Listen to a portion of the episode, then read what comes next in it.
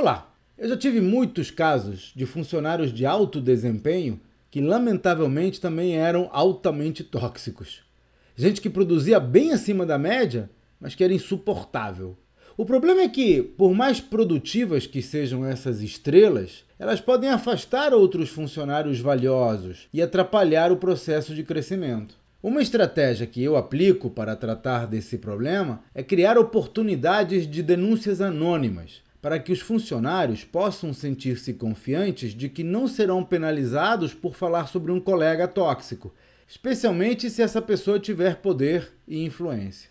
Estabeleci uma política de tolerância zero com esses casos e costumo agir com energia e rapidez para que não se expandam. Eu não quero enviar a mensagem de que o mau comportamento é aceitável, mesmo se a pessoa apresentar alto desempenho.